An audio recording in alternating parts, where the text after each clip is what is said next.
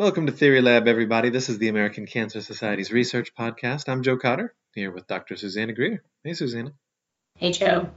So, you're going to hear about one of the American Cancer Society's signature research products, the Cancer Prevention Study 3, or CPS 3, and you're going to hear about the addition of a COVID 19 symptom tracker app to that study. So, for this discussion, we spoke with the principal investigator of CPS 3, our colleague, Dr. Alpa Patel. She's our Senior Scientific Director of Epidemiology Research here at ACS. What an amazing research study she's heading up, Susanna, and what an important addition to it. Yeah, this this was so much fun. I I'm not going to ruin it for you all. I won't tell you the whole story, but I will say that Alpa did a really great job of setting the stage for us of what this can- cancer prevention study 3 is all about. I mean, launched in 2006 and assembled over 300,000 participants. How these participants have really given so much time and energy to continue to participate in this study, what the goals are, and then I love what Alpa shared with us, which I guess I can just sum up with she and her colleagues have just asked lots of questions about wouldn't it be possible if, or couldn't we do X? I mean, they have been so incredibly innovative with thinking about new ways to engage participants, to collaborate with researchers outside of the United States. And so we're going to hear a lot about that. And one of the most exciting things we're going to hear about is how we have collaborated with other researchers to allow CPS3 participants to help investigators track the COVID 19 pandemic. And so, what a wonderful thing to, while we are apart together, be able to do something not only to help ourselves, but to really help everyone who's currently on this planet to understand more about this disease and then eventually to understand how COVID is impacting our risk for cancer and cancer patients themselves. Um, so I think you're going to love it. This left me with so much hope and just feeling invigorated and excited. So I hope you feel the same. Good morning, Alpa. How are you? Good morning, Susanna. I'm doing well. How about you? I am better than I deserve. And I'm honestly super excited to have the opportunity to talk to you today. This is going to be a lot of fun. Let's let's level set a little bit. You and I are going to talk about the American Cancer Society Prevention Study 3, which we all call CPS 3. That's our, our lingo. Um, can you tell us tell us a little bit about this study? Maybe share the goals. Yes. So we started these studies. I, I, always feel like I need to give a very quick 30 second history. Uh, as its name entails, it's the third generation study, and these studies have really been an anchor of our research program since the 1950s. But this third generation study launched back in 2006, and we put one in place roughly every generation and we assemble a large group of people. In this case, 300,000 people across the country are participating. And they're individuals that have no history of cancer when they sign up to be in the study. And by signing up, they give us a ton of information about their lifestyle, their medical and family history, and they even give us a blood sample that we bank. And we then follow them for decades and we learn about who develops cancer other diseases. And then using all of the information that they provide, we look at what is associated with higher or lower risk of developing cancer. So it really is a, a study at the population level that helps us understand the basis of cancer prevention and control. Wow, that's it's so impressive that over 300,000 people would be willing to really join us on this journey, right? Because they are going to not only give you information at the beginning of the study, but maybe tell us a little bit about what happens along the way. Are they able to update their information? Um, you know, how do they continue to participate? Our participants are simply remarkable. I mean, I, the research that I do wouldn't be possible without their commitment long term. So not only do they provide all of this information when they first enroll, but um, as part of that, they commit to uh, periodically updating that information. So, right now, that means that at minimum every three years, they're getting a survey that they can do online or on paper, and they can update all of that information that may have changed. And they're doing a lot of other really interesting things in terms of helping us understand how cancer develops. So, one example is that if an individual is diagnosed with cancer, they actually are then asked for permission for us to collect their tumor tissue. And it's been, again, just remarkable to see the commitment of these individuals across the country in saying, Yes, you may have some of my tumor tissue. What else do you need from me to be able to help understand um, why this cancer may have occurred so that we can potentially prevent someone else in the future from getting it? maybe if you could just give us, I have two other questions um, around just kind of CPS3 in general. Do you have just a bullet of what makes this such a valuable resource, not only for the American Cancer Society, but for all of the individuals we interact with? It's valuable for a number of reasons, but I think the the thing that sticks out most to me is the fact that it is one of the newest and and first of what we're calling our modern day population studies. So there's so much new in our environment and the way in which we live. There's so much new in terms of what we can do with a blood sample in terms of understanding what happens inside your body. And older population studies like CPS 1 and CPS 2 they're not going to help us understand the cancer landscape today and looking forward as much. So we really need to have new studies like this that will help us as we move forward. You know, I think what you said is really something I'd like to impress upon, and that is that as scientists, we do the best we can with the tools we have at that moment. But those tools are always changing. And you're right, by sharing not only survey data, but biological samples, we will be able to do things with those samples in the future that we can't even do today. So it, it, it really has an incredible impact and, it, and it's quite the resource that is so valued. Just one other follow up question. You mentioned that study participants are able to share these periodic updates. On the low end would be a survey every three years, which is still a heavy lift. And on the high end would be if things change, and you mentioned if there's a cancer diagnosis. So you mentioned how participants share, but what happens on on your end? Are you able to see results in real time? And then one step beyond that, when will these results or how will these results be shared with the greater scientific and cancer community? So, part of why we are actually leveraging new technologies in the way in which we collect data um, is, is specifically so that we can look at things in more real time.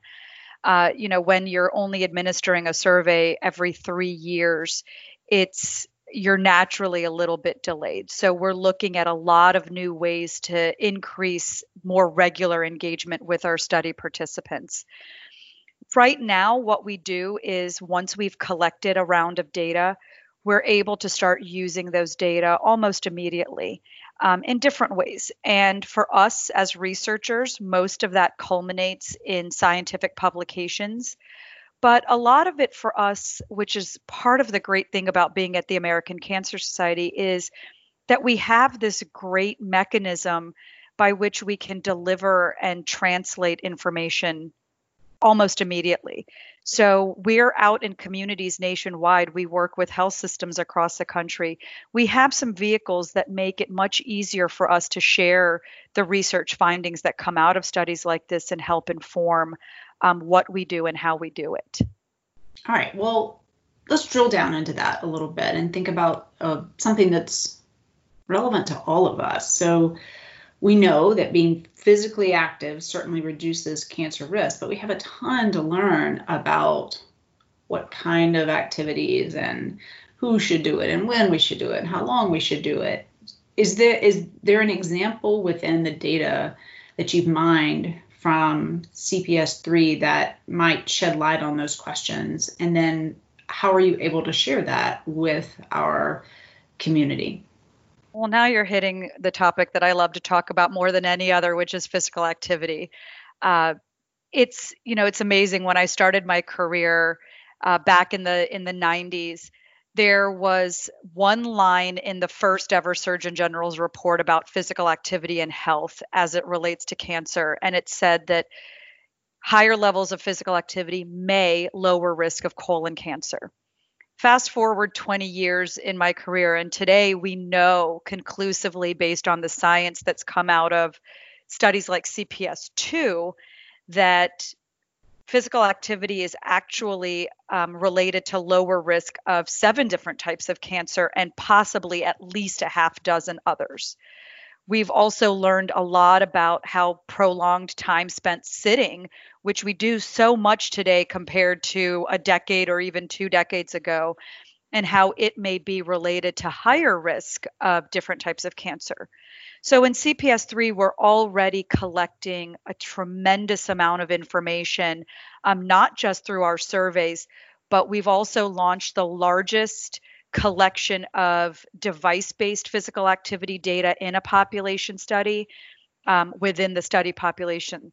So we're trying to get about 20,000 of our CPS3 participants to wear a research grade device for a short period of time so that we can really understand how much activity do you need? Does it have to happen spread out throughout the week, or can you be what we call a weekend warrior and do all of your activity just on the weekends?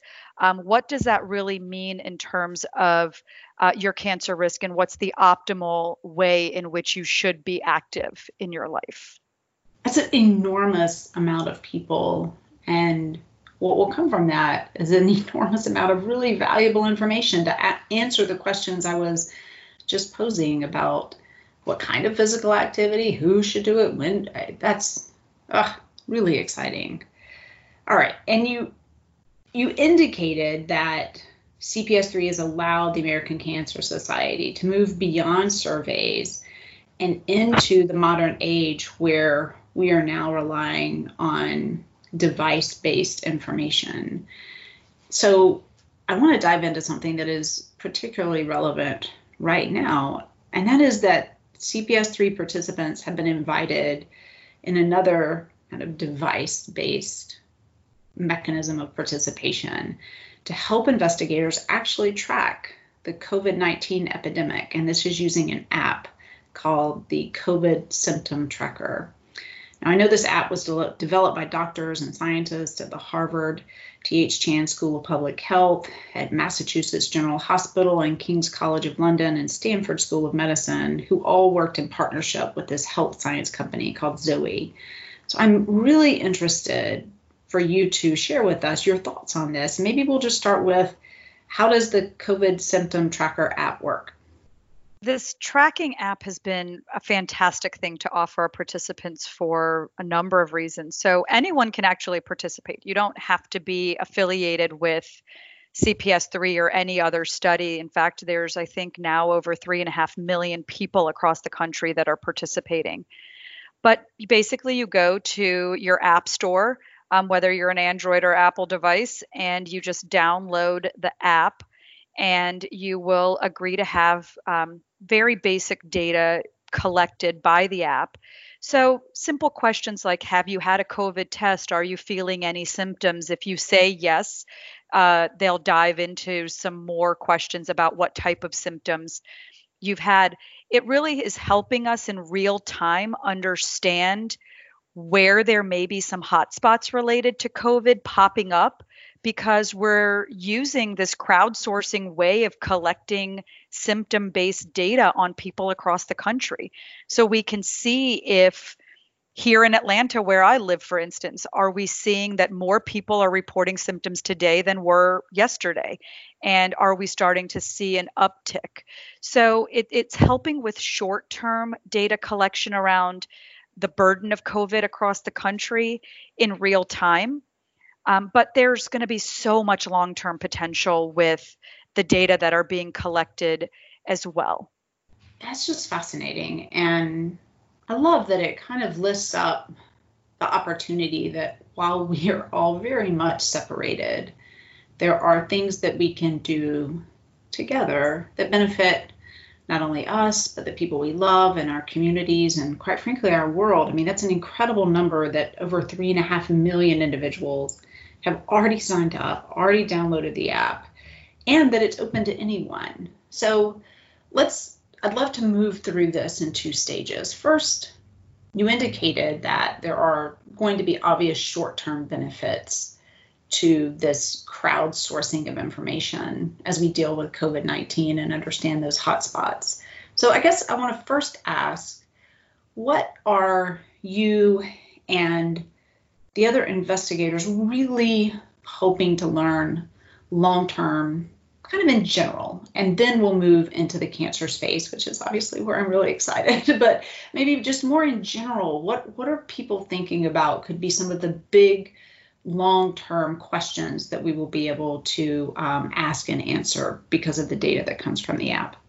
We hear so many things right now in the news almost on a daily basis about uh, who is vulnerable or more vulnerable than someone else to COVID infection and what may put you at higher risk for having a severe response to having been infected.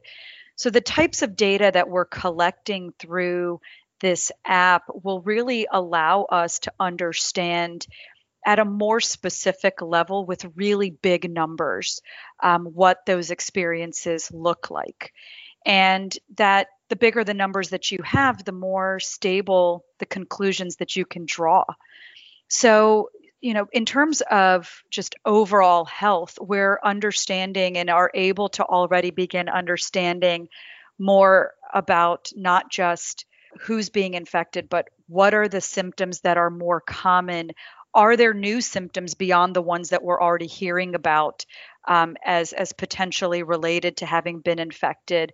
And then are individuals who, say, for instance, have a history of diabetes are they more likely to have specific type of symptoms and present in one way versus another so it's just helping us understand the landscape of what this infection means because it's new to all of us it certainly is and i i love what you said about confidence and i think that's one thing that epidemiologists rely on so much. I mean, the, the more data, the more numbers that you have, when you're thinking about epidemiological studies, the more confident you can be that the conclusions you draw are accurate.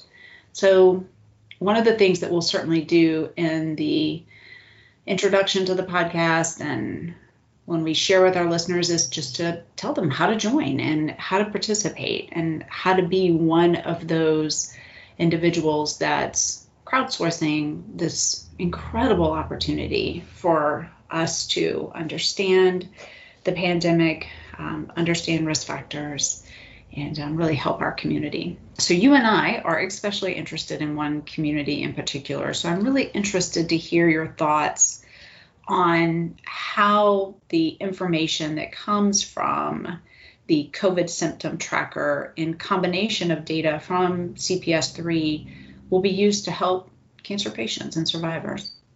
I'm so excited to be able to integrate the data that we're collecting in real time from the app with all of the other very rich data we have from CPS3 for a number of reasons. I think there's so many questions as both someone who uh, has many family members affected by cancer, but also as someone who is concerned about my own cancer risk, um, as well as as a researcher. We want to understand what actually does this infection mean. We know that many other types of infection, like HPV or Helicobacter pylori, um, and many other types of infections um, from viruses are important for cancer risk um, across the world. And we don't know yet what the impact of this virus and having been infected with it is going to mean in terms of cancer risk. So, by combining data from the COVID tracker with our ongoing follow up of our CPS3 population, we'll be able to directly inform two years, five years, 10 years from now, what did being infected with COVID mean for your cancer risk? How is that changing? Let's think about today. We know that certain things, of course, like smoking, um, are directly associated with higher risk of lung cancer. Does having also have had COVID infection further worsen that that risk or does it not have an influence? We don't know. It's something that we're going to need to learn. There's so much that's happening in the body with um, that COVID infection that understanding what it means in combination with all of the other data that we collect through CPS3 on an ongoing basis, we'll be able to answer some really important questions about the impact on risk as well as for cancer patients. What does this infection mean in terms of survivorship, quality of life, as well as longer term survival after a cancer diagnosis? Yeah, I was just sitting here thinking about our cancer community and how challenging the pandemic has been for individuals who are undergoing cancer treatment or have recently completed and are cancer survivors. And you're exactly right. Uh, we will, or I guess the expectations are, we will be dealing with COVID for a long, long time. So the unfortunate reality is that cancer patients and survivors will be dealing with that cancer diagnosis and COVID for the foreseeable future. So it's really exciting to think that this data will help us better inform not only those individuals, but also the individuals that take care of them, their caretakers, and um, their oncologists who are um, working with them in their treatment regimens. So I guess we will just stay tuned. Do you have an expectation for when we would begin to have data that you can begin to interpret and study, and then we can begin to share? We're already working on some of those more immediate questions coming out of the data that we're collecting through the app, and we're doing that in partnership with our colleagues at Harvard, Stanford, and a number of other institutions across the country.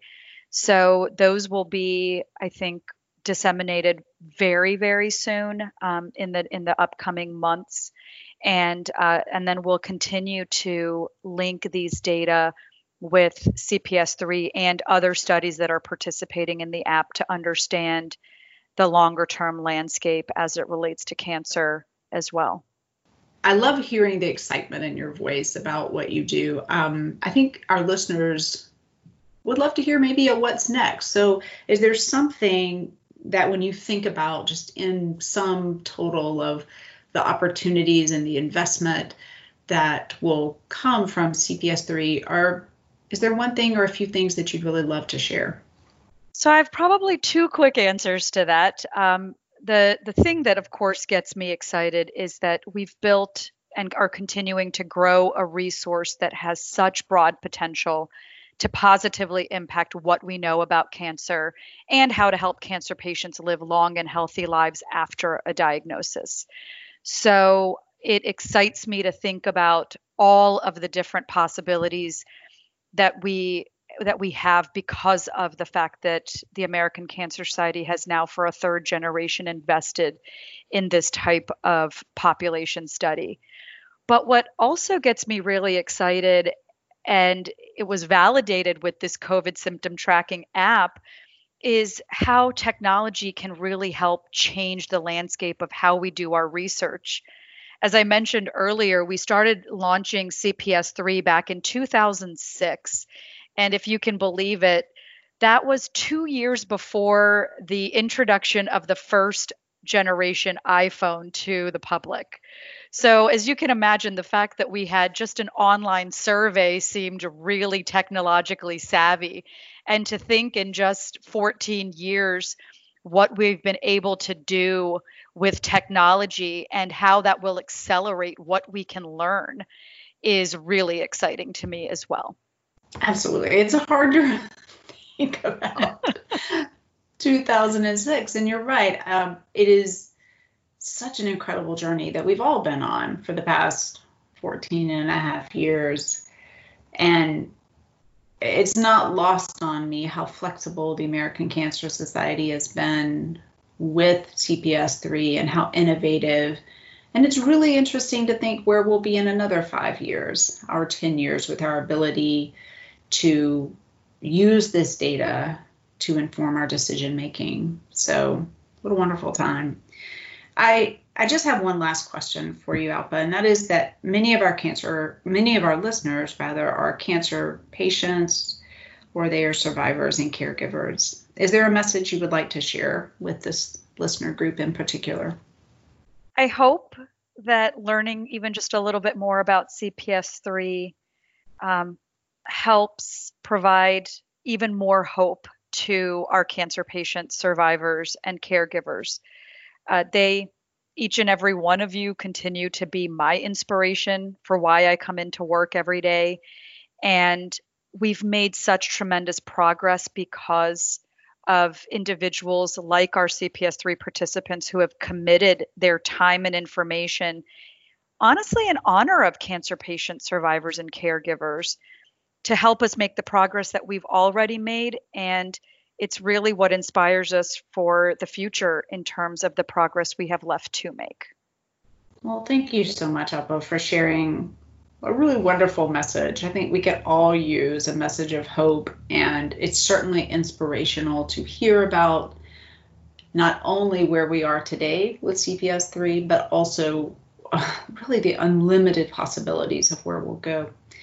So I'll let you get back to it. I thank you so much for sharing your time with us today. Thank you so much for having me.